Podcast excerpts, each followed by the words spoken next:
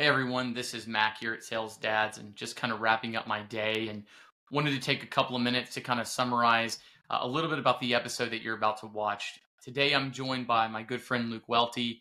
Uh, Luke has been working in the oil fracking industry now for, I believe, over 12 years. And uh, Luke currently works for an organization called Liberty Oilfield Services, uh, where he actually started working in a yard in Colorado.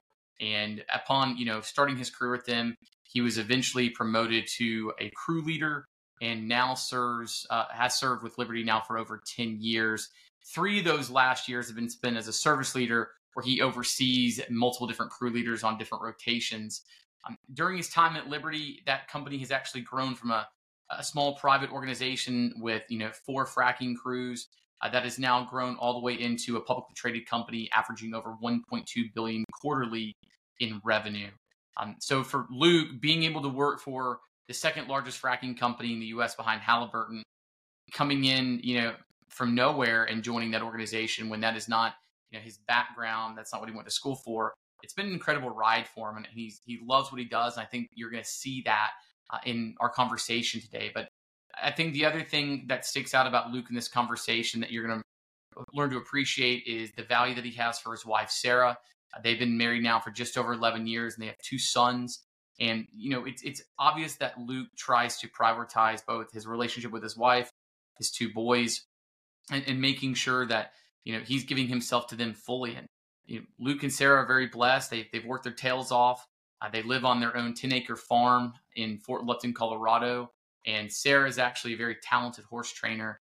Uh, she trains wild Mustangs, uh, has a pretty successful business built around that. They currently take care of over 10 horses. They have two dogs, uh, two cats, and, and 25 odd some chickens. And as you know, life takes each turn. Luke seems to be excited for where each turn will take him and his family. So definitely leave us your comments and, and let us think about what we want to be doing in the future with your comments. Really excited to kind of share this episode with you because I think it's a special one that really talks about the ability to prioritize your job, but your ability to still maintain a good relationship with your spouse and your children uh, and, and, be that provider, but also be that emotional support and beacon uh, that our families look to us to be as fathers. Thanks for being here. All right, welcome back, everybody. This is Mac here at Sales Dads. And as previously mentioned, I'm joined with my good friend Luke Welty, who, uh, once again, I've had the pleasure of knowing since I was in college. And uh, Luke is a good friend. He's someone that really tends to put everything he has behind something that he's doing. And uh, one of the things I enjoy about Luke and excited about being able to talk about this evening is just his commitment overall to what he's doing in the moment. So Luke is the type of person that if he says he's going to do something, he's going to see it all the way through. And I, I think we're going to get in a little bit more detail about how he can apply that to both his work life and his family life. Um, even when he works a job that requires him to be away from home for a longer period of time than what most folks are used to. So, Luke, dude, it's exciting to have you here, man, and, and thanks for taking the time. I you were telling me earlier that you're you're at a library right now because the internet just wasn't going to work at home, right? Yep. Yeah. We uh, we kind of live out in the country, and internet's a little spotty at best. So yeah, I kind of got to make do with what I can get. I mean, frankly, I, I think uh, I think you have the right setup because is it Fort Lupton or am I mispronouncing that? Yeah, Fort Lupton. Yeah. So yep. Fort Lupton, Colorado, and then man, you're blessed. You've you've got your ranch. You know, your wife trains Mustangs, and she's an incredible Mustang trainer, and Y'all raise yeah. horses, and didn't you say you have 25 chickens? Is that right?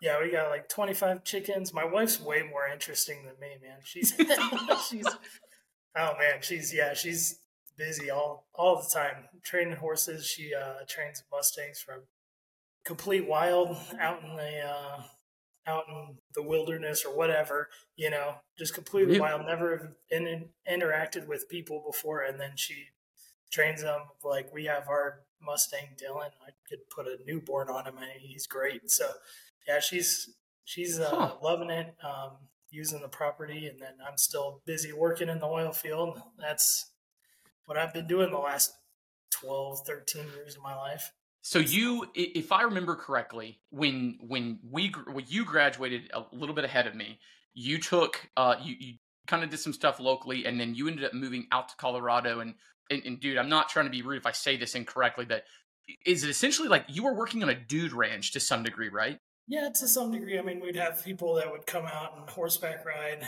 um, with us, and it was kind of like a, a retreat, like camp conference center kind of thing. Mm-hmm. Um, we did rock climbing. I was kind of the all around oh, nice. guy, like leading rock climbing. Um, doing, I mean, geez, I was cooking, doing dishes, housekeeping. I mean, I was doing it all. So, and then she was doing the horses, and then uh, we got put together pickaxing trenches, and I threw a cow pie at her, and she threw one back, and I knew it was love. So knew it was love. Threw a little bit of crap on her, and, and she yeah, went with it. Yeah. So hey, if she can take it being thrown at her, yeah. there you go.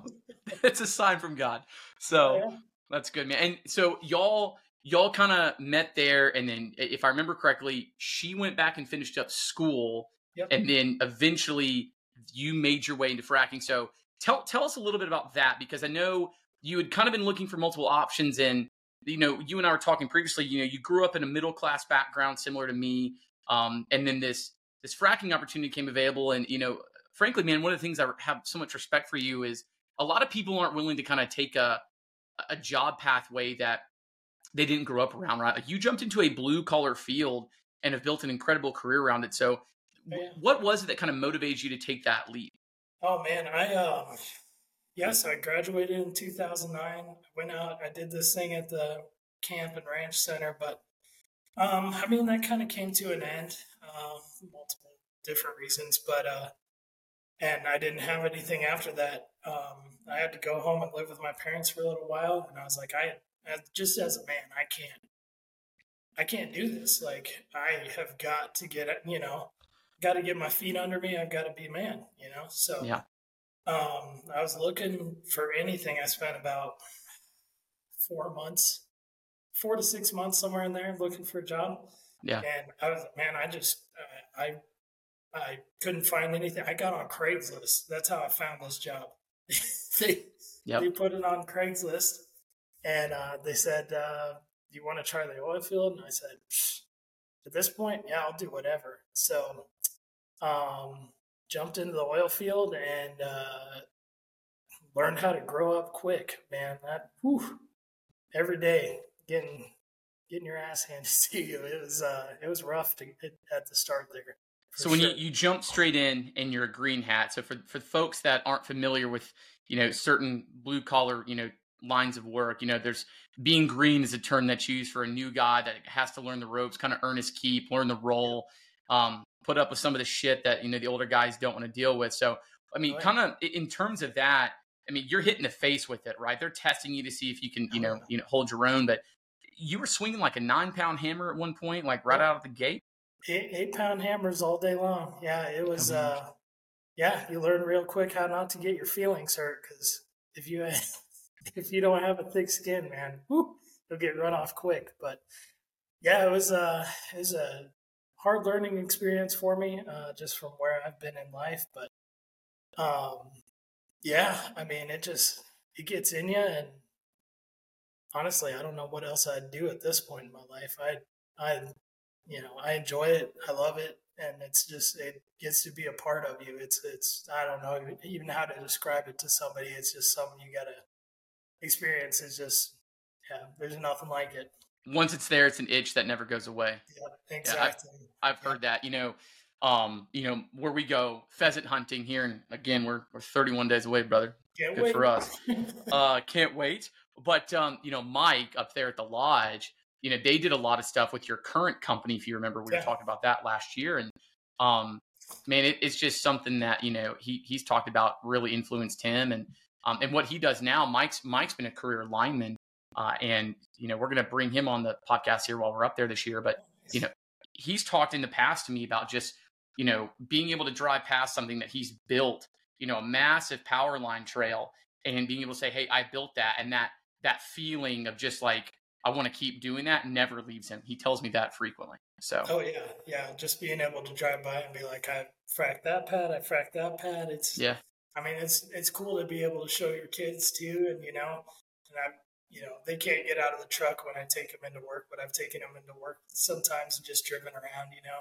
Yeah. They just think it's so cool. Like they, yeah, it's kind of cool to be able to show two little boys. yeah, get them excited for it and start them early, right? So yeah. What when you when you started fracking, right? When you got your green hat, you know, you're learning the ropes, earning your keep. You know, if you know you were a two week on, one week off guy, so you're seven days a week, 14 days straight work for two weeks, and then you get that one week off. So how quickly? Because you you eventually moved up to crew leader, uh, which is like a as a field manager. So how quickly from getting your green hat and starting with your first organization did you work up to becoming a crew lead? So uh, my first crew lead job, it was about two and a half years in. Um, yeah, that was at a time in North Dakota, man. It was like it was the wild, wild west out there. There were murders and people like they had i remember at walmart they wouldn't even stock the shelves in williston north dakota they would just roll pallets out and you just grab whatever off of a pallet they had these little plastic huts out in the parking lot people would pay like $300 a night and just had a bed in it and they just sleep in that like it 300 a night wild up there and so there was a lot of turnover too so lasting two and a half years in north dakota was kind of unheard of like i just I just straight up outlasted everybody. so I'm just dumb. I don't know, but um, I just stayed in it. It paid off for me up there, but getting married and everything right at the end of that, I, I really wanted to get out of that kind of a schedule, or at least out of because we were living in Colorado at the time, so I wanted to um, come down here. There's oil field down here, so I was trying anything to get down here in Colorado. So yeah. So when you y'all got married at the kind of the tail end of your your first dip into fracking, yeah. which was in North Dakota. So what what's that like? You know, being you know being a new husband, you know, trying to manage that relationship with your bride. How's that? You know, just jumping I into mean, it. And obviously, she's dealing with it too. Oh man, it was. I mean, I'm I'm glad we still had the pitter patter and warm feelings towards each other because there's no way it would have. I mean, yeah, I was working. There was so for like six months straight up there, I was working legit 20 hour days. I would come home or get back to the hotel. I would put my meal in the microwave while I took a shower and then talk to my wife while I was eating my meal. 15 minutes and that was it. Like, and, and then she, um, for a while there. She came up and lived with my grandma and my uncle in North Dakota just to be closer, which I mean was a huge sacrifice on her part. Mm-hmm. Um, but man, she sacrificed a ton. Um, I'm not going to say it was easy. I mean, there's been several times that our marriage has been on the ropes, quite frankly, and it's because of my job, and it's it's tough. Um, I've looked for other things sometimes. I can't really, you know, I haven't had luck when I have, but uh, yeah, it's it was it was really trying on our marriage. Um, two and two or two and one schedule, two and two, um, which I went to a few years ago was a little better, and then now I'm a weekday only schedule, which is um, a lot better. Yeah. Um, just in terms of family time, but yeah, man, that two and one, it was especially being in North Dakota, it was. I don't know Hell. how she how she put up with it. Well, you know, man, it's I you know Megan and I have had have certainly had our our struggles, and you know definitely you know I've you know we we've had our we've had our disagreements, and we've had our you know moments where we've had to to work to keep the focus on one another, and you know that I I, think anyone that tries to sell this idea on Instagram and social media or the brag board, as I like to call it. Yeah. You know, just this this bullshit of like, hey, everything's perfect. No, it's not, man. Everything's a is a grind, and you know, I'm reminded constantly. It's like if you if you want a good relationship, you you've got to create the good relationship, right? And it's mm-hmm. And it's easy for me, man, in my in my particular role to get lost in it because, like you, even though I'm not a, necessarily a physically demanding job, I'm mentally exhausted every single night, and you know, working night hours you know, I, I can see my wife, you know, for about 45 minutes in the morning and maybe 10 minutes before she falls asleep at night. Right. So I, my, my time with my wife is on the weekend and my kids. And so it's, you know, for me, where I found out where I was kind of falling short personally was I wasn't putting priority on my my wife and kids on the weekends, right? So I would be dragging ass. I'd be you know just exhausted, not wanting to engage, and and I finally kind of made a realization or had a realization that you know the weekend time that's my wife and kids time with me, and you know during the week if I you know don't have other responsibilities, if I want to take some time and just sit on my ass, then fine. But when when I'm fully available to my kids, I have to be fully available to my kids and my wife.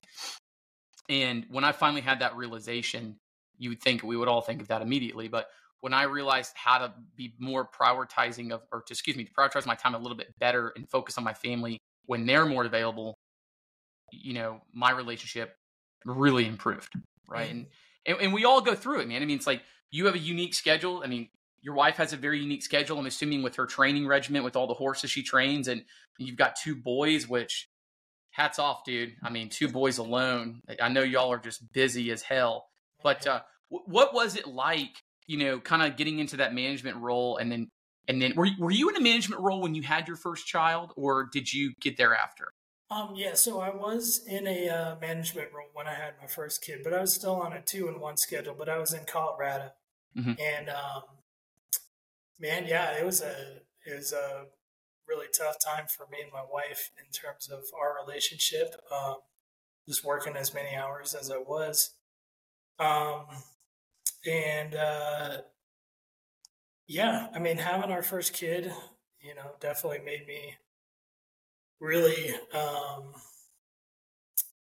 I guess, want to try to slow down or just be more present. I guess yeah um, there at the house and then just kind of made i guess both of us realize like hey like maybe you know maybe maybe time together maybe time with a kid like let's let's get together on this let's prioritize this and um, yeah we went through some uh, marriage counseling i mean um, worked on our relationship tried to work on communication um, was a big thing just um, making sure that we're working together in everything. You know, um, no matter what the what the situation comes up, or let's talk it through. Um, and then, yeah, I mean, now you know, with my five day a week schedule, we it's nice. We come together in the evenings. We, you know, go through our day, have some good conversation. You know, relax with each other. It's it's gotten to a lot healthier place, but um, I mean, yeah, just in that tough schedule, um, it was just a lot of work. Just trying to make um, make each other our priority, make our kids a priority. Um, yeah, my firstborn kid, he was he was a tough kid too, man. He was up. He didn't sleep a night for the first eighteen months.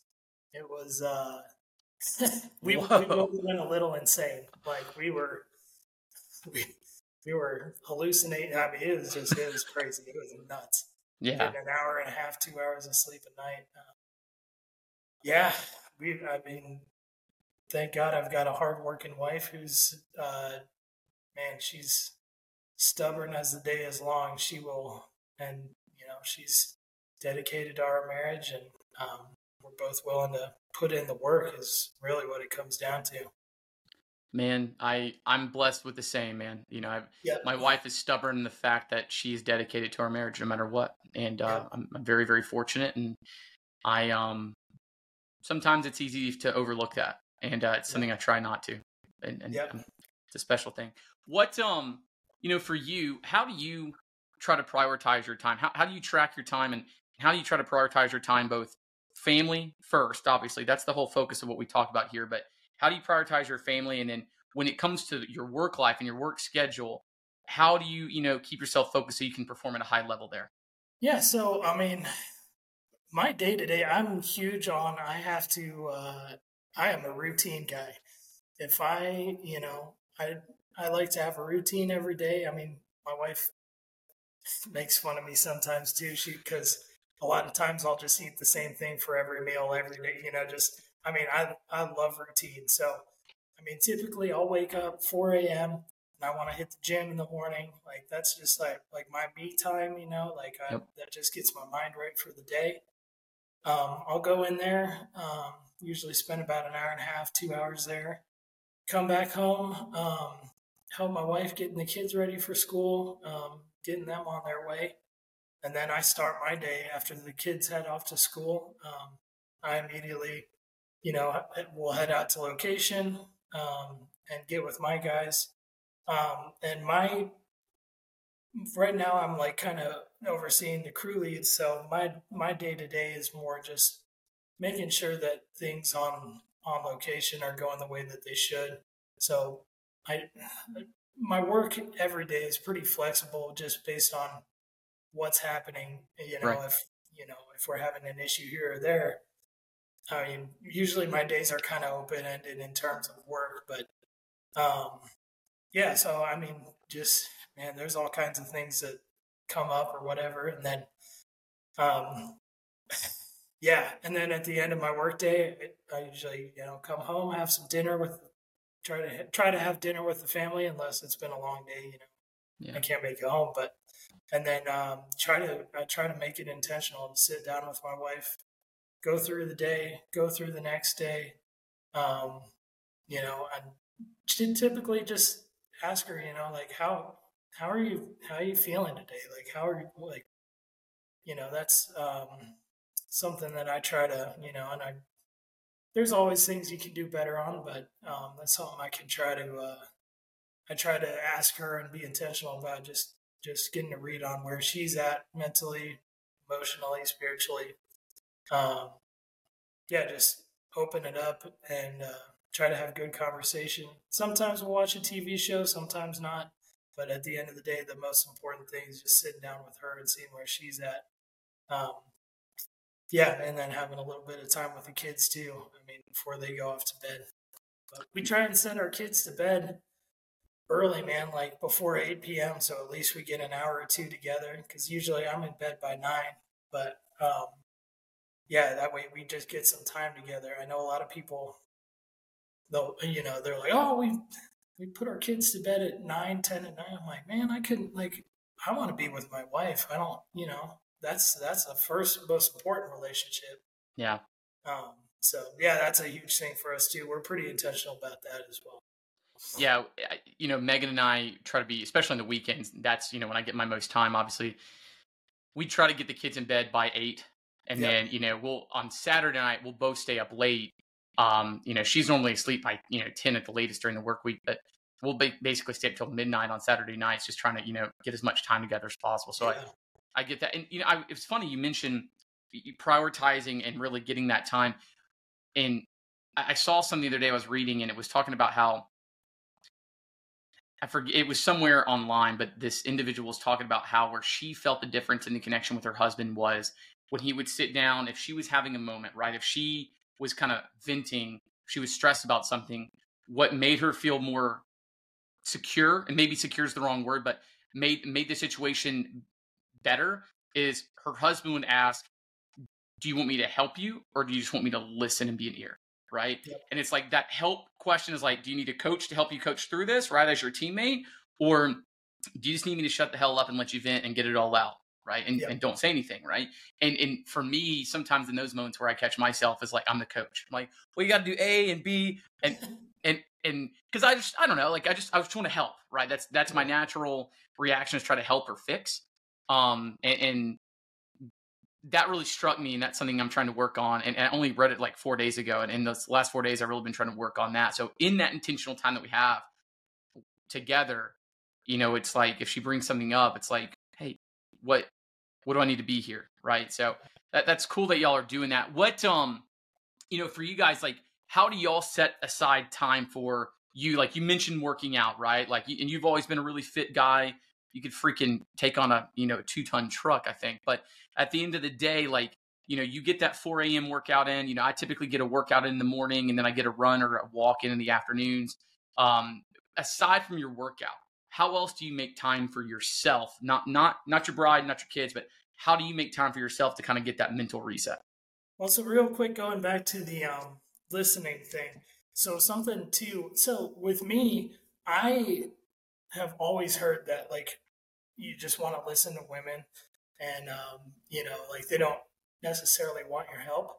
Um, i actually have the opposite problem to where I will sit and listen to my wife, and then she'll actually be looking for me to offer some advice, and I won't offer advice, and then she'll have to finally be like, "You got anything?" Like, and then I'll say something, and she's like, "Oh, well, that's really good advice. Thank you for finally sharing." so it's uh, so like it's kind of funny because yeah, I've always heard that too, but then you know, it's it's always a balance, man. It's like sometimes sometimes they genuinely do um, want that, but it's a it's a fine line. You got to be able to read it. And I well, I, I, I think that most men probably suck at reading it. Exactly. I think ex- you took the words out of my mouth. I think it goes to show that we as men will never be able to read exactly what our wives or our you know spouses you know are thinking. So for all of you that may be listening, treat us please as if we're completely ignorant and tell us exactly what's on your mind. We would appreciate it.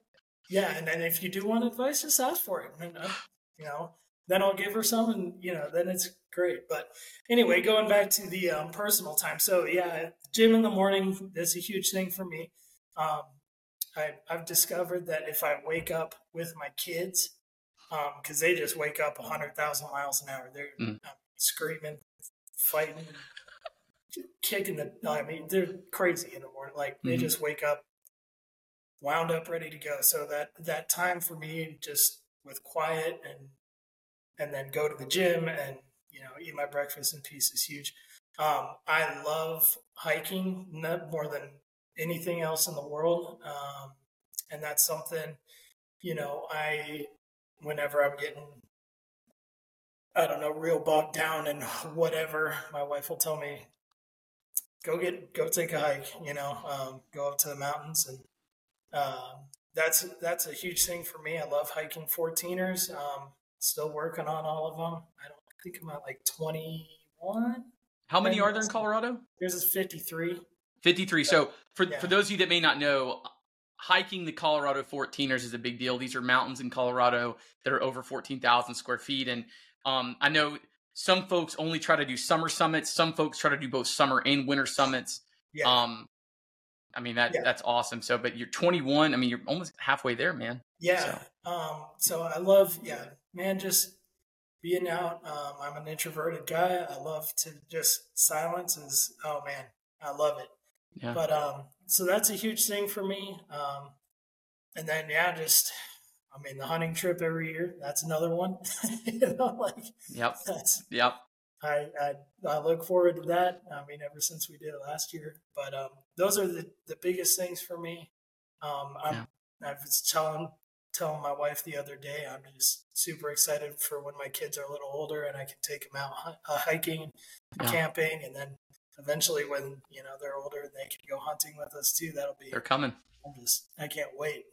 Man, that's going to be our trip, man. It's going to be, oh, yeah. you know, you, Taylor, Trip, myself, any any other guys that we have joined, like in our kids, brother, like that's that's what I'm praying this turns into long term is that we just make it this whole, you know, annual kind of adventure. So, what yeah. do you do any reading? Do you, I mean, do you read at all in your free time? Oh man, I would love. Jeez, I I should. Mm-hmm. uh, man, uh, I have been working on you know just um, some biographies about the presidents, and then I try and do some, um, I don't know, some motivational reading sometimes. Yeah. But I mean, I it's it's a struggle for sure. I don't read nearly as much as I could or should.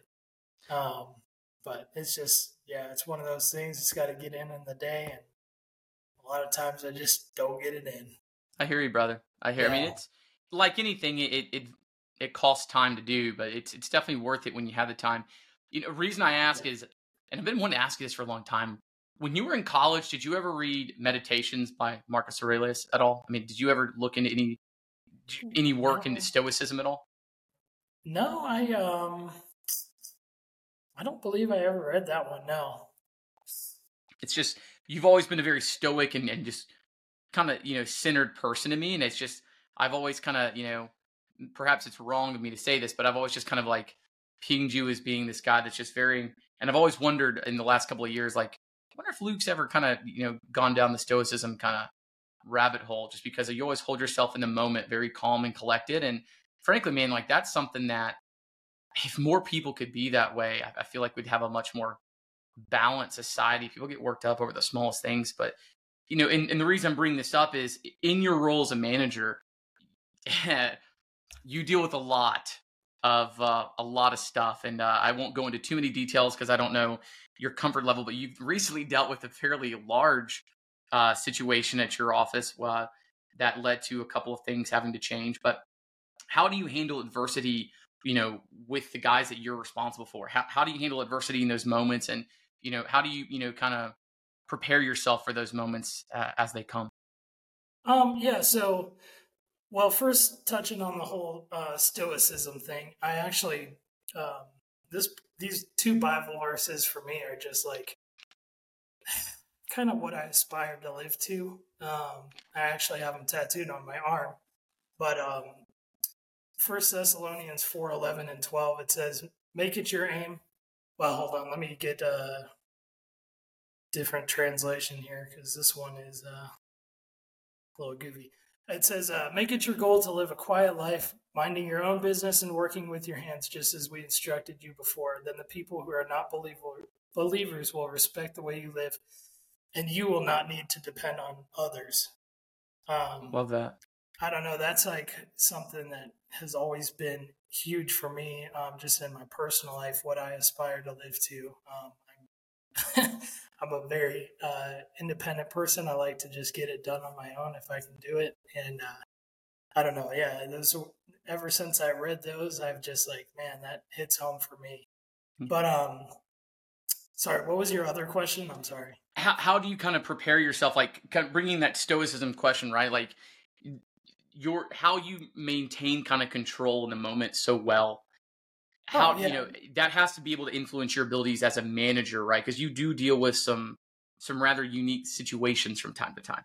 Right so i mean um man i yeah just well making a mental um mental break, I guess, from the situation, just telling myself, like, just backing away from it. Um, uh, whatever feelings uh, arise, just trying to, I don't know, just, I mean, I, like a, a few episodes you talked about just putting up a wall. That's kind of mm-hmm. what I do. Um, just I, I, just put up a wall between myself and the situation and then it's just business. So like if mm-hmm. i have to handle something major i just look here's what happened here's what you did and here's the consequence and that's it. I mean i have nothing nothing more to say. A lot of people um, it's hard uh, doing that because uh, just in general i'm uh, not um, sometimes I'm not the warmest person. So guys, so guys, uh, the guys that I work with, it's funny, man. Like grown men getting their feelings hurt over like you walking. Like if I have something, I'm a very single track minded person. If I have mm-hmm. something on my mind, like I'll blow blow by you and not say anything, and it's not because I mad at you or whatever. But how many grown men have come to me? Like, Are you mad at me? like, yep. oh really. yep. But um, yeah. So I mean, doing that, um, a huge um, kind of statement that stuck with me, and then that I put on my guys is whatever you tolerate, you promote, hmm. and your opinion matters. So if you see something that one of your guys is doing, or if uh, that you aren't 100% good with or you have just the smallest problem with it, you better say something. Otherwise, that's what you are actively promoting. and fester. if you actively promote that, the um, just how quickly it will corrode a crew, it will corrode the job, it will just tear everything apart.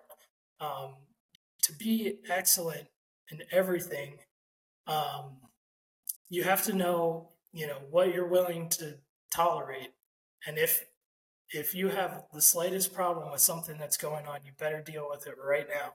Otherwise, it will tear everything apart. And I've learned that lesson the hard way so many times. You know, giving somebody um, maybe some some undeserved slack on something thinking, oh, you know, this will mean something to them. This will actually help, you know, their mindset or whatever. No, no. If if you don't enforce that with guys, um, at least in my job, um, I have found that it will come bite back to bite you with a vengeance. Like you deal with it and you deal with it now. It's um, yeah, that's been a huge thing, and just being on top of it as, as soon as you see something. Yeah, I think I think one of the things that I would love to see more organizations do is actually enforce their you know enforce their employment policies. You know, and, I've seen too many people just given a long leash, and that leash just seems to have an infinite run to it, and and problems continue. I mean, I've been unfortunately witness to, you know, individuals that, you know, create large problems. They become the ones that are promoted because I don't know for what reasons, but even though upper management might know that these individuals create problems, they almost promote them out of fear, right? Like yeah. as if if we don't take this person, it'll cause a or promote this person will cause a bigger issue. And for me, it's you know trim the fat. I, I would love to see more organizations be you know quick to make a move. And I guess with modern society, and you know, I'm not afraid to, say, to you know share my beliefs here. I'm I'm not a woke guy at all. Don't believe in it at all. Um, just this kind of dealing with everybody's emotions. I mean, at the end of the day, you know, both as a father and a husband and as an employee, I have three different roles, right? And at work, this is about a business. And if if my team can't perform or if somebody's not raising to this rising to the standard and we've given them the tools and, and, the training necessary to be successful and they're not utilizing it why are we keeping this person around because right. they're going to start jibber jabbering and it's going to fester to other or- members of the organization and it's going to lead to you know greater issues. And i mean i agree with you man. I, I think you know more more you know managers mid-level guys you know you know more senior managers they need to be empowered by you know the C-suite executives to step in and make you know make you know moves and decisions to eliminate potential problems before they grow to be bigger. And i just don't see enough organizations doing that. Yeah i mean and that's a big thing too um again i was having a conversation with my wife the other day um just talking about like when you manage people it's funny because um like you'll like I was saying, you'll give someone slack on something, and they res- they actually respect you less. Yep. Um, people with a caveat, most normal people.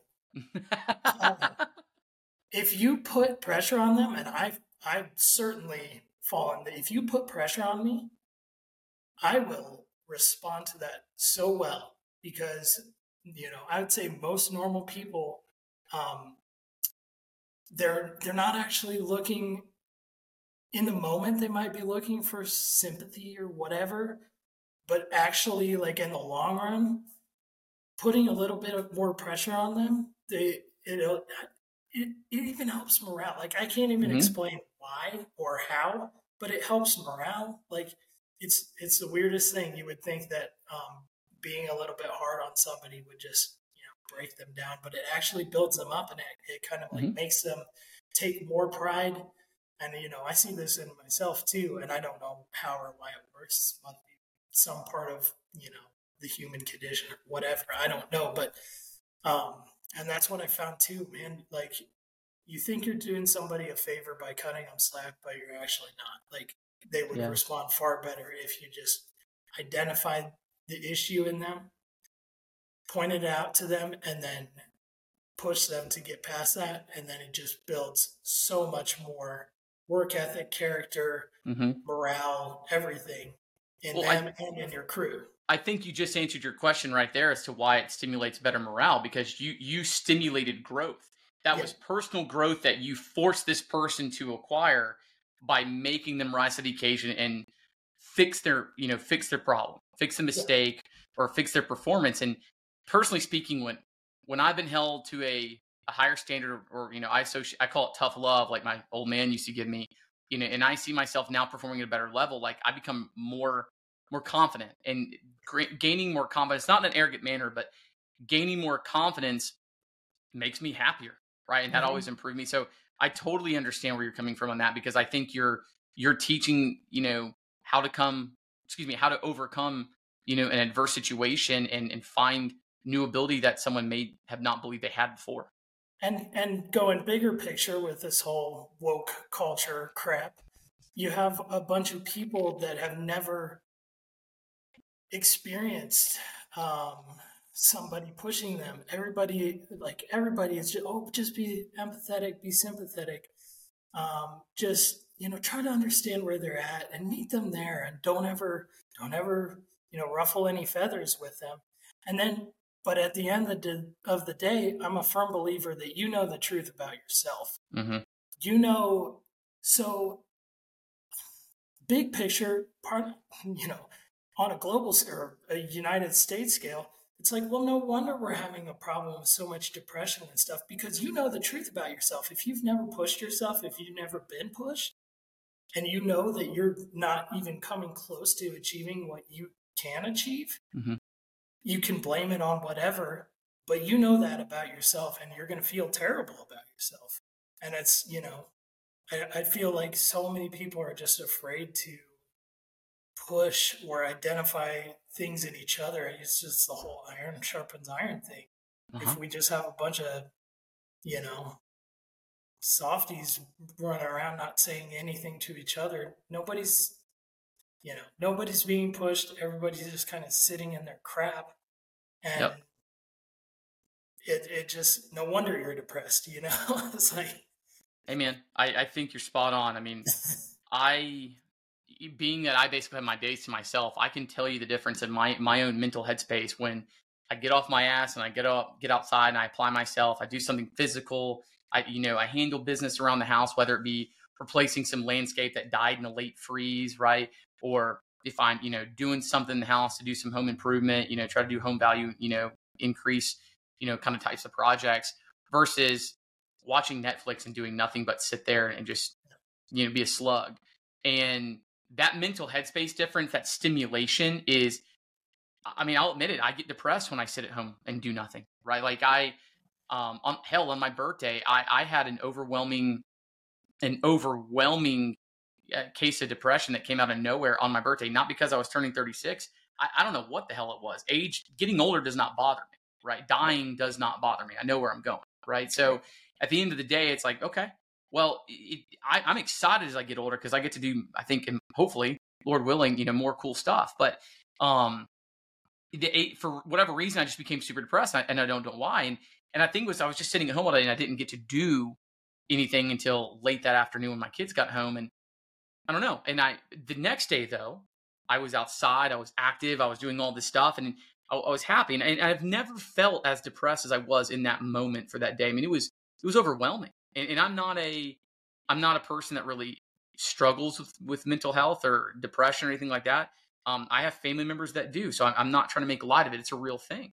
yeah But that single difference of getting up off my ass, getting active, and getting out and interacting with people, massive change for me in that. And I agree with you, man. It's if you allow someone to sit, if you don't try to stimulate somebody, one day is a difference maker. And, and I'm, I'm stealing that because I was watching the, the Joe Rogan podcast several years ago, still do. Um, And he had a, a gentleman by the name of uh, Pat McNamara, that's a, a self defense firearms instructor, um, former tier one unit guy. And um, guys over 50 plus years old, just ripped like a freaking, you know, collegiate linebacker. And, um, you know, he's dealing with, you know, my understanding from what I've seen about him on social media, he's dealing with some just constant pain that he, you know, deals with. And his choice is either I can just let that pain happen or I can sit and work out consistently and and, and make the best of the day. And, and what he was saying on the Joe Rogan podcast is someone just needs one good day. And that one good day could completely change their outlook in the rest of their life. And and I, I get it because that one day difference is a difference, right? And it's like you went from I went from personally feeling like just crap and to feeling like I could take on the world. And it's Yeah. just that, you know, not not being willing to settle in the moment, finding new opportunities to try to grow, finding new ways to kind of stimulate your mind, Mhm. you're going to help yourself. And I think as as men, we have to hold each other accountable to that because I don't think enough of us are. Like Yeah, I, I mean, that's like one of my biggest frustrations with like the church right now Mhm. is there's nobody, there's nobody at the church willing to call me on my crap, and I need that, and I know that I need that, and ev you know, as men, that's, I mean, that's one of the biggest things that we can do for each other and for our, you know, for our families, raising sons. I mean, I, I'm, I can be kind of hard on my sons, but it's because I want them to be leaders. I want them to be strong. I want them to be protectors. I want them to be providers. You know, that's that's no small responsibility and mm. it's, you know, and especially with the world that they're coming into too. It's like, man, hell of a lot harder than what we had. yeah, yeah. So I mean, that's a, a huge thing that I feel like missing today, and and and in the church is one of my biggest frustrations. Is like, where are the men? You know, like, come on. I mean, I'll be honest with you, dude. I and I have no problem admitting this. Where Megan and I have been struggling in our marriage is I have not led the church, the church search as well as I should have. I've I've been kind of unsatisfied with kind of what I've found in certain churches, and I've been hesitant, you know, hesitant to engage. And and I want, you know, I want to engage in in a a community, you know, with my family, but I've been very hesitant based upon some of the stuff I've read and heard some certain church leaders saying, and it's a problem. And, and some of that's my own issues that I, I have to get over because the, the value of having that, you know, that relationship with, you know, God, not just in amongst our household, but with other believers that I just don't think that's equal personally. Yeah. And, and I need to be taking a better charge of leading that. But I agree with you. I think there's, I think there are many aspects that are lacking from men as believers. Um, it's funny. It's so funny we're talking about this because you know when Taylor and I were talking, Taylor and which unfortunately we have we have to re-record because of a glitch, but um, Taylor brought up this this idea of you have your own personal board, right? And Taylor essentially has a, a group of men that he would consider like his board of advisors. So if he's having that tough situation or if he needs to seek advice or opinion, he's got a trusted group of guys that he'll pick up the phone to. It's you know three to five people total, right? Yeah. Having that in your life is imperative, and and, and something that came out of that conversation too. And I'm saying this for anybody listening. Sometimes we're in my own personal life where I've struggled is not you know I reach a milestone. What I don't realize in the moment's a milestone, and I don't have the answer, and I'm like, man, I feel like a bad father. And, and when when Taylor brought up this idea of having your own personal board, it really stuck with me because, hey man, like I haven't reached this part of fatherhood before, right? So like if, I'm having a, a, a, moment where you know I'm, I'm I'm struggling to get something or make a decision or struggling to kind of you know illustrate how to do something properly for one of my kids, but I haven't been there before, why am I getting mad at myself? It's like you use your board, reach out to those guys that may be a little bit older than you and, and have been through this before, and see how they've perhaps handled those certain situations, but guys that you trust, right? right? Not not some acquaintance, right. right? Guys that guys that if they picked up the phone and called you and said, "Hey, brother, I need you. Get your ass here." You're going to pick up and do it. That's who's on your board. So, yeah. do you? I mean, how do you kind of look at that, right? Like, how how do you look at trying to find those those men in your life and identifying those guys? Yeah, I mean, man, that's been a struggle for me. I, it's something that I want, something that I need, that I know I need. Um, but finding somebody dependable, you know, that uh,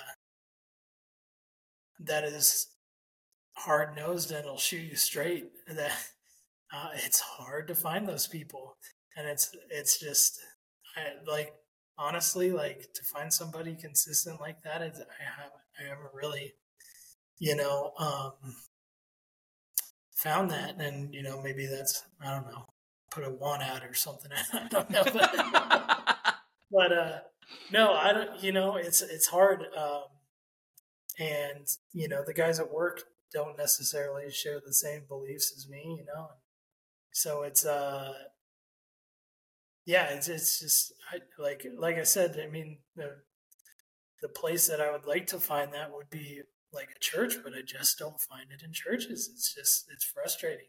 It's yeah. I don't know, you know, and I don't know what the maybe I just need to take leadership in that and start start something, you know, with some other men, you know. Yeah. Well, frankly, I mean, if I'm being honest, I hope that's what this turns into, right? Yeah. I, I would love to see. I, I'm not doing this for cloud. I'm not doing this for, you know, anything other than bring awareness to the fact that you know, as fathers, we're all going through something. No one's got it perfectly figured out. I mean, I I know someone. I, have never met the the gentleman, but I, I know someone I went to high school with that, you know, husband is in you know, m- very large financial capital firm, does extremely well. They're, he's going through something, right? And it's you know, everybody doesn't matter how how successful you are, we're all going through something, and, and we all need that. We all kind of need that that sounding board of men that will step up and, and call you on your BS, right? Mm-hmm. But that can also, instead of breaking you down, break you down, but also give you helpfully, not like rudely, right? But but give you, you know, help and guidance on what you can choose, options you might have, and that's valuable. And I'd love to see this grow into that over a period of time, to where you know guys that want to have a deeper part of this conversation, you know, maybe we can create a community uh, and, and stimulate that conversation. I'd yeah. love for that to happen. Yeah. So I mean, and yeah, this is a great start. I think everybody it's something that everybody needs in their life. I just need to figure out how to make it happen in mine. You know, it's it's you know I definitely identify that need, but well, I mean, I, I think too, like we're we're all in different stages, right? So it's you're you're trying. You and I are kind of in a similar stage. It sounds like, and don't let me put words in your mouth, brother, but it's like you you're looking for that kind of more, you know, you know, mature connect mental connection with with other men because you know we, yep. you need your, your, your men's group, right? I'm I'm needing that, but I'm also needing to get my family. I'm needing to step up to the bar and really take a better leadership role, plugging my family back into a particular church, right? Mm-hmm. Um, but I think there's there's always going to be things that are influencing our decisions, and what what is you're not going to find it a perfect answer. I'm not going to find the perfect church. You're you're not going to find the perfect group of guys ever. So what what is the priority for you?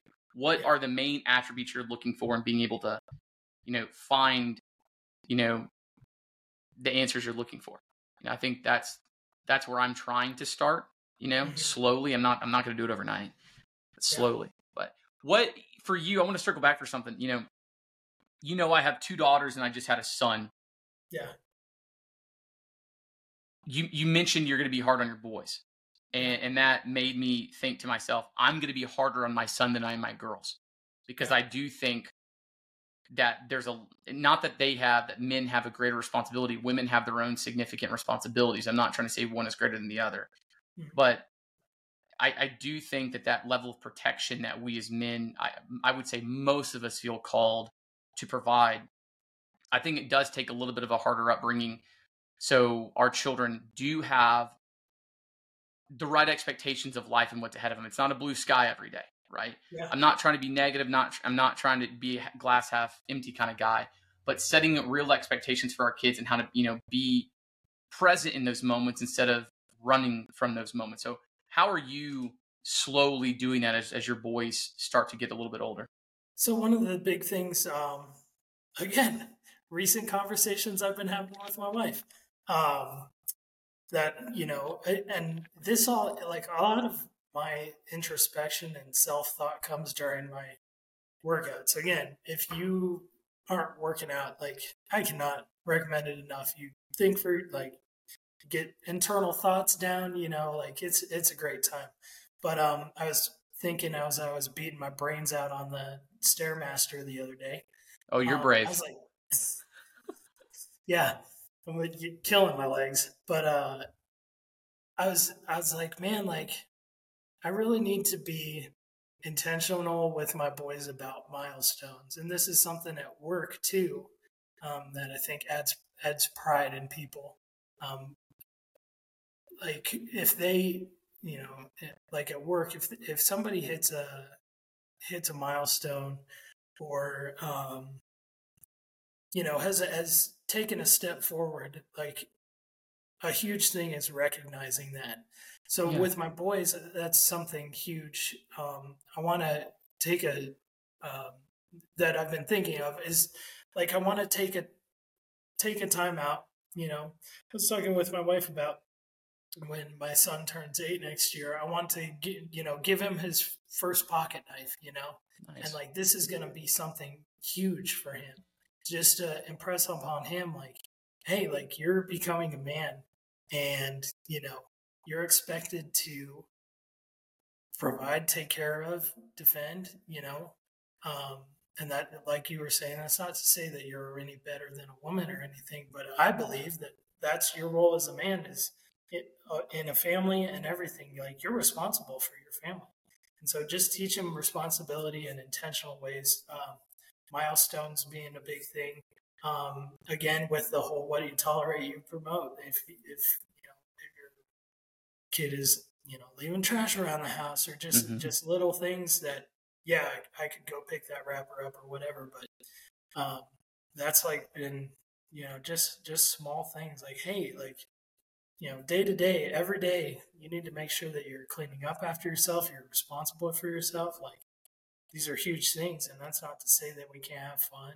We wrestle and we have a great time, but when it comes down to business, like you need to, you need to, you know, do things. And we're gonna start doing some chores for them. Um, that's been something we've been talking about and getting getting some of those things. I mean, living where we do, it's a great opportunity for them as well. You know, take care of the chickens, picking eggs, you know, feeding horses. Um, it's just the little things throughout the day that I'm trying to impress upon them. Like every little thing matters. Um, it's all important, and this is just you know, it's part of being a man. You got to step up in everything. Well, it all adds up, right? Because yeah. if if they don't go through, and this is a personal opinion, but if if you don't go through growth stages, right, and and you don't learn how you're going to react mentally, if you don't learn how you're going to react physically in certain situations, then you're not going to be able to handle yourself and in, in, in, during times of real adversity. Right? Yeah. And um, I mean, you know, we started. You know, my oldest is only four. You know, they she now makes the the table. You know, and um, her little sister is starting to help. Her little sister's still a little short. Uh, yeah. It's a little short to help there, but we're doing what we can. but uh, yeah, I mean, I, I agree with you, man. Like kids need that responsibility. And one of the things, and, and this just came up in my head just now, you know, you talked about, you know, giving a pocket knife. One of the things that I'm trying to teach my kids is the importance of time. And, and, you know, I talk about it all the time. It's just something that's very valuable, and important to me. And, and that came from my father having me in his mid 40s. You know, my dad's birthday would be tomorrow. He would have been 80. And uh, so the value of time and what we have on earth together is important to me, but also prioritizing it and teaching your kids hey, if you do this now, if you pick up as you go, you have more time to go do the things, the fun things that you really want to be doing. That time frame doesn't get cut short. And I think you're doing a great job of starting that now because they're going to learn that. And I don't think a lot of, I don't want to speak for other people, but I, I can tell you in my job how I interact with people on a daily basis the amount of kids today that I interact with, they they don't know time management. They don't know they don't see the repercussions of, you know, putting something off and procrastinating to the last second because no one's enforcing anything. Right. Yeah. And, and that behavior's become accepted. And, you know, from from my kids, that concerns me from when they're, you know, in our stage of life where you and I currently are. Yeah. Oh yeah, that's huge. I mean, yeah, I'm I joke around with people at work. I'm like, man, I can't wait till my boys grow up because they're going to eat all these other kids alive. Like, that's my goal, though, man. Like raising my kids, I just I want them to be, you know, just willing Capable. to rise to the challenge in anything. You know, yeah, man, take everything head on. Well, I think you know one other thing that I'm I'm very focused on is trying to provide my kids with an idea of finances uh, and we haven't started that yet, and, and I think my kids are too young for that. But I something I feel very strongly about is at a probably by the time that, that my oldest is eight, like your son is, you know, maybe nine, starting to try to implement, you know, financial management, getting them to understand, you know, the the idea of saving, getting them to understand how money works because money's working less and less for us, by the way. For anyone that's not paying attention right now, um, our money is going a hell of a lot further, or excuse me, is not going any further. It's going a hell of a lot less uh, in terms of what it can do for us. But one of the things that I find so in, my you know previous career in, in education is so many kids not understanding the value of money, how to prioritize it, save it, make it work for them, and they have no respect for it. They'll, they'll have empty bank accounts. Like I, I have, I, I, know people that are in their late twenties that are, are defaulting on their bank account because they they don't have they don't have the value. They think you can just put a credit card on it and go. And it's I I don't ever want my kids to be in a position of despair and desperation because they didn't know how to effectively, you know, hold budget, you know, hold their money budget, you know, and make it work for them. And I think the earlier that we start that, the better off my our kids will be. And we're not doing it in schools. You know, we oh, yeah. we I think I had econ in high school. It was my set yeah, econ was my second semester of my senior year. That's it. And and everything else I learned either from my parents uh, or on my own. And my parents did a pretty good job of teaching me that stuff. But. I don't think most families are. And seeing what we're seeing now, I think the value of learning how to, you know, budget wisely, you know, learn the value of a dollar and what it can and can't do for you, going mm-hmm. without, teaching your kids how to go without at an early age. Yeah. I think that's going to be more important than ever before. Oh, yeah. Yeah. I've, you know, there's been times my kids have, they've broken something and the next words out of my son's mouth are, "Oh, it's okay, Dad. I'll get us a new one." I'm like, "Wrong answer." like, like, nope. And so, uh, yeah, I mean, man, yeah, the financial end of things. I mean, I haven't put a ton of thought into that. You know, next time I'm on the stairmaster, I'll start hammering that one out. but uh, no, uh, yeah, I mean, it, that's another huge thing. It's just, man, the world is coming at our kids from all angles. It's like, mm-hmm you know, I'm I'm gonna try my best. You know, I'm gonna put everything I got into it. It's uh, yeah, I want my kids to succeed. I don't want them to be one of these failure to launch scenarios. Yep. Um, you know, I I I had a tough time launching after college, and you know that was what it was, but it was miserable. You know, it was yeah. You know, and I want them to have a bad taste in their mouth that they can't. You know, like go out and succeed. Like I want them to have that drive, you know? Yeah. No, something there.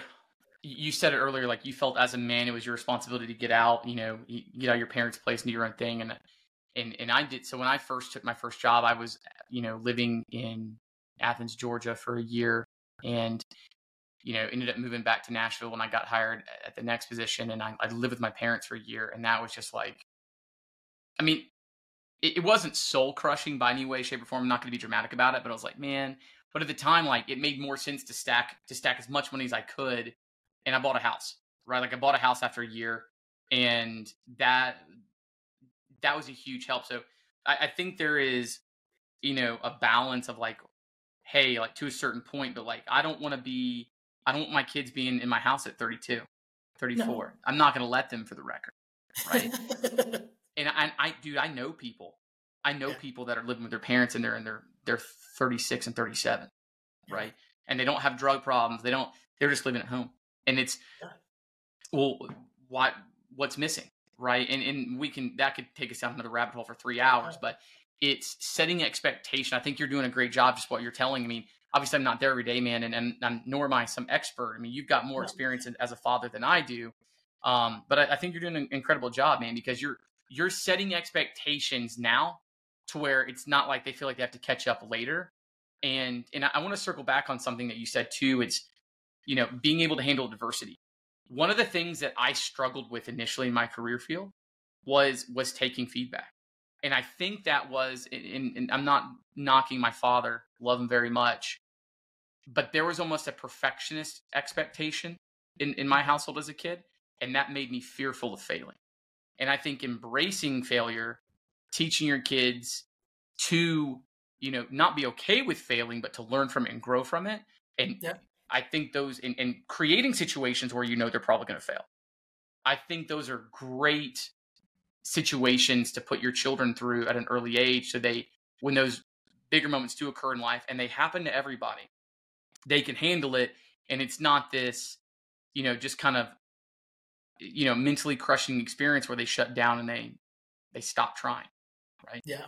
so And it's like kind of like that whole concept of your worst day is your worst day. Like, you know, like if if your worst day hasn't been that bad, then if something gets a little bit worse than that, then you don't know how to handle it. It's like, you know, Yeah. putting Yeah. yourself, pushing yourself um, into scenarios that maybe you're a little bit over your head. Yeah. But you got to figure it out, and you got to, you know, and that's something big for, yeah, for our kids, for for our boys especially. I, you know, Yeah. make them figure it out. make them figure it out because you know we're not going to be here forever you Yep. know? And it's god love them you know? I'm going to give them every ounce of love and and you know encouragement i can but at the end of the day i've they've got to be prepared for me to not be there one day. And Yeah. uh that's my biggest fear is is leaving my kids unprepared. That is my biggest fear. So. Yeah, and it goes, you know, it goes kind of like we were talking earlier with the whole confidence thing. It's going to build a ton of confidence in them too if they know, hey, I got into this whatever, whatever scenario, and I used what I knew and I figured it out and I got out of there and I was exactly. Good. It's like, exactly. Perfect, good job, Yep. man. and you and you grew from it right? You yeah, it's like hey i can do this. I didn't think i could. It, it's that to me in those moments it's so stimulating. Whether it's working on a car you know whether it's a, a physical you know thing that i didn't think i had the ability to handle and i did you know like that those moments i think are just so encouraging. But you know changing changing topics here in our in our you know last couple of minutes here what are you and sarah working on what what's kind of like your your goal right now as a family like what what's kind of the next thing that you've targeted and you're in pursuit of Ooh. Oh man, that's a that's a good question. I mean, um hmm. as a whole family, I think um hmm. You can even say Disneyland if that's okay. no. It's funny though, we uh we've been last year in March, we like we try to go on a vacation every year and last year in March we had both just had it with the snow and the cold and we're like, that's it. From now on we're doing spring break break vacation. So I am looking forward to that. But uh but uh no, I mean man, I me and my wife are both just very day to day people. Like, I mean, in terms of down the road, in terms of a big goal for down the road, like I honestly have a hard time coming up with anything. It's just like, man, just every day, just um, just tackling whatever we got is like the biggest thing um, we focus on. Um, and with our kids, it's just yeah, it's just like day to day, um, working together, making Yeah. the best of it. Um, me and my wife work together great. Um, yeah, I mean, in terms of where we want to be, like honestly, with our property, with what my wife's doing right now, like this is her dream. Yeah. Um, being where we're at right now, like we are super blessed where we're at. Um, you know, my job can be frustrating sometimes. The past five weeks, I was in Wyoming and Houston, and it's been a grind. Um, but uh, like overall, like it's we're in a good spot right now. Um, I guess just sustaining that, watching our boys grow up, not watching them grow up, but helping them to grow up. you Exactly. know? Yeah. um yeah just you know trying to trying to equip equip them for what's coming their way um I think you just said something that really hit home with me too. One of the things where, as a father and, as a husband, sometimes I feel like I'm struggling is like, like you know, Megan and I have our own goals career wise and all that, right? But then you know, we we sometimes I'm like, man, I need we need a bigger house, and, and we do. Like, uh, arguably, either we're gonna have to expand this house or move, and I'm not gonna move at eight percent interest rates. Just forget it. no Um, but at the same time, it's I get I get so mentally caught up in that. I'm like, man, I'm letting my family down. At the same time, it's like I think you just said something perfect. It's like I'm blessed to be where I am. I'm, I'm blessed to have what I have, and like if I could spend more time focusing on that and not, you know, uh, what we think we need, I, I think that alone it would just be, you know, I need to remind myself of that because I think that'll be a, a big win for me mentally as a father and as a husband. Um, yeah, thank you for saying that because that's that's definitely something that I need to be working on and appreciating for where I am. Yeah. I mean, yeah, it's, yeah, I couldn't have imagined, you know, being where we're at right now. We've definitely been blessed for sure. Um, at the same time, working, working in the oil field, I'll be the first to tell you I've worked my ass off for everything we've gotten. Like I, you know, and so I'm very proud of that. Like I'm very You proud should be. that, you know, I don't like my Bible verses that I try to live by. Like I don't need anything else from others. Like I try to, you know, take care of my family and be hundred percent self reliant. And you know, um, who knows? Maybe that'll all come crashing down, and or you know, I'll, you know, I, I, I do need other people. I'm not saying that, you know, I don't need anything from anybody else, but, you know, in terms of providing for my family, I definitely like take a lot of pride in being able to do that. Like that's a huge goal for me.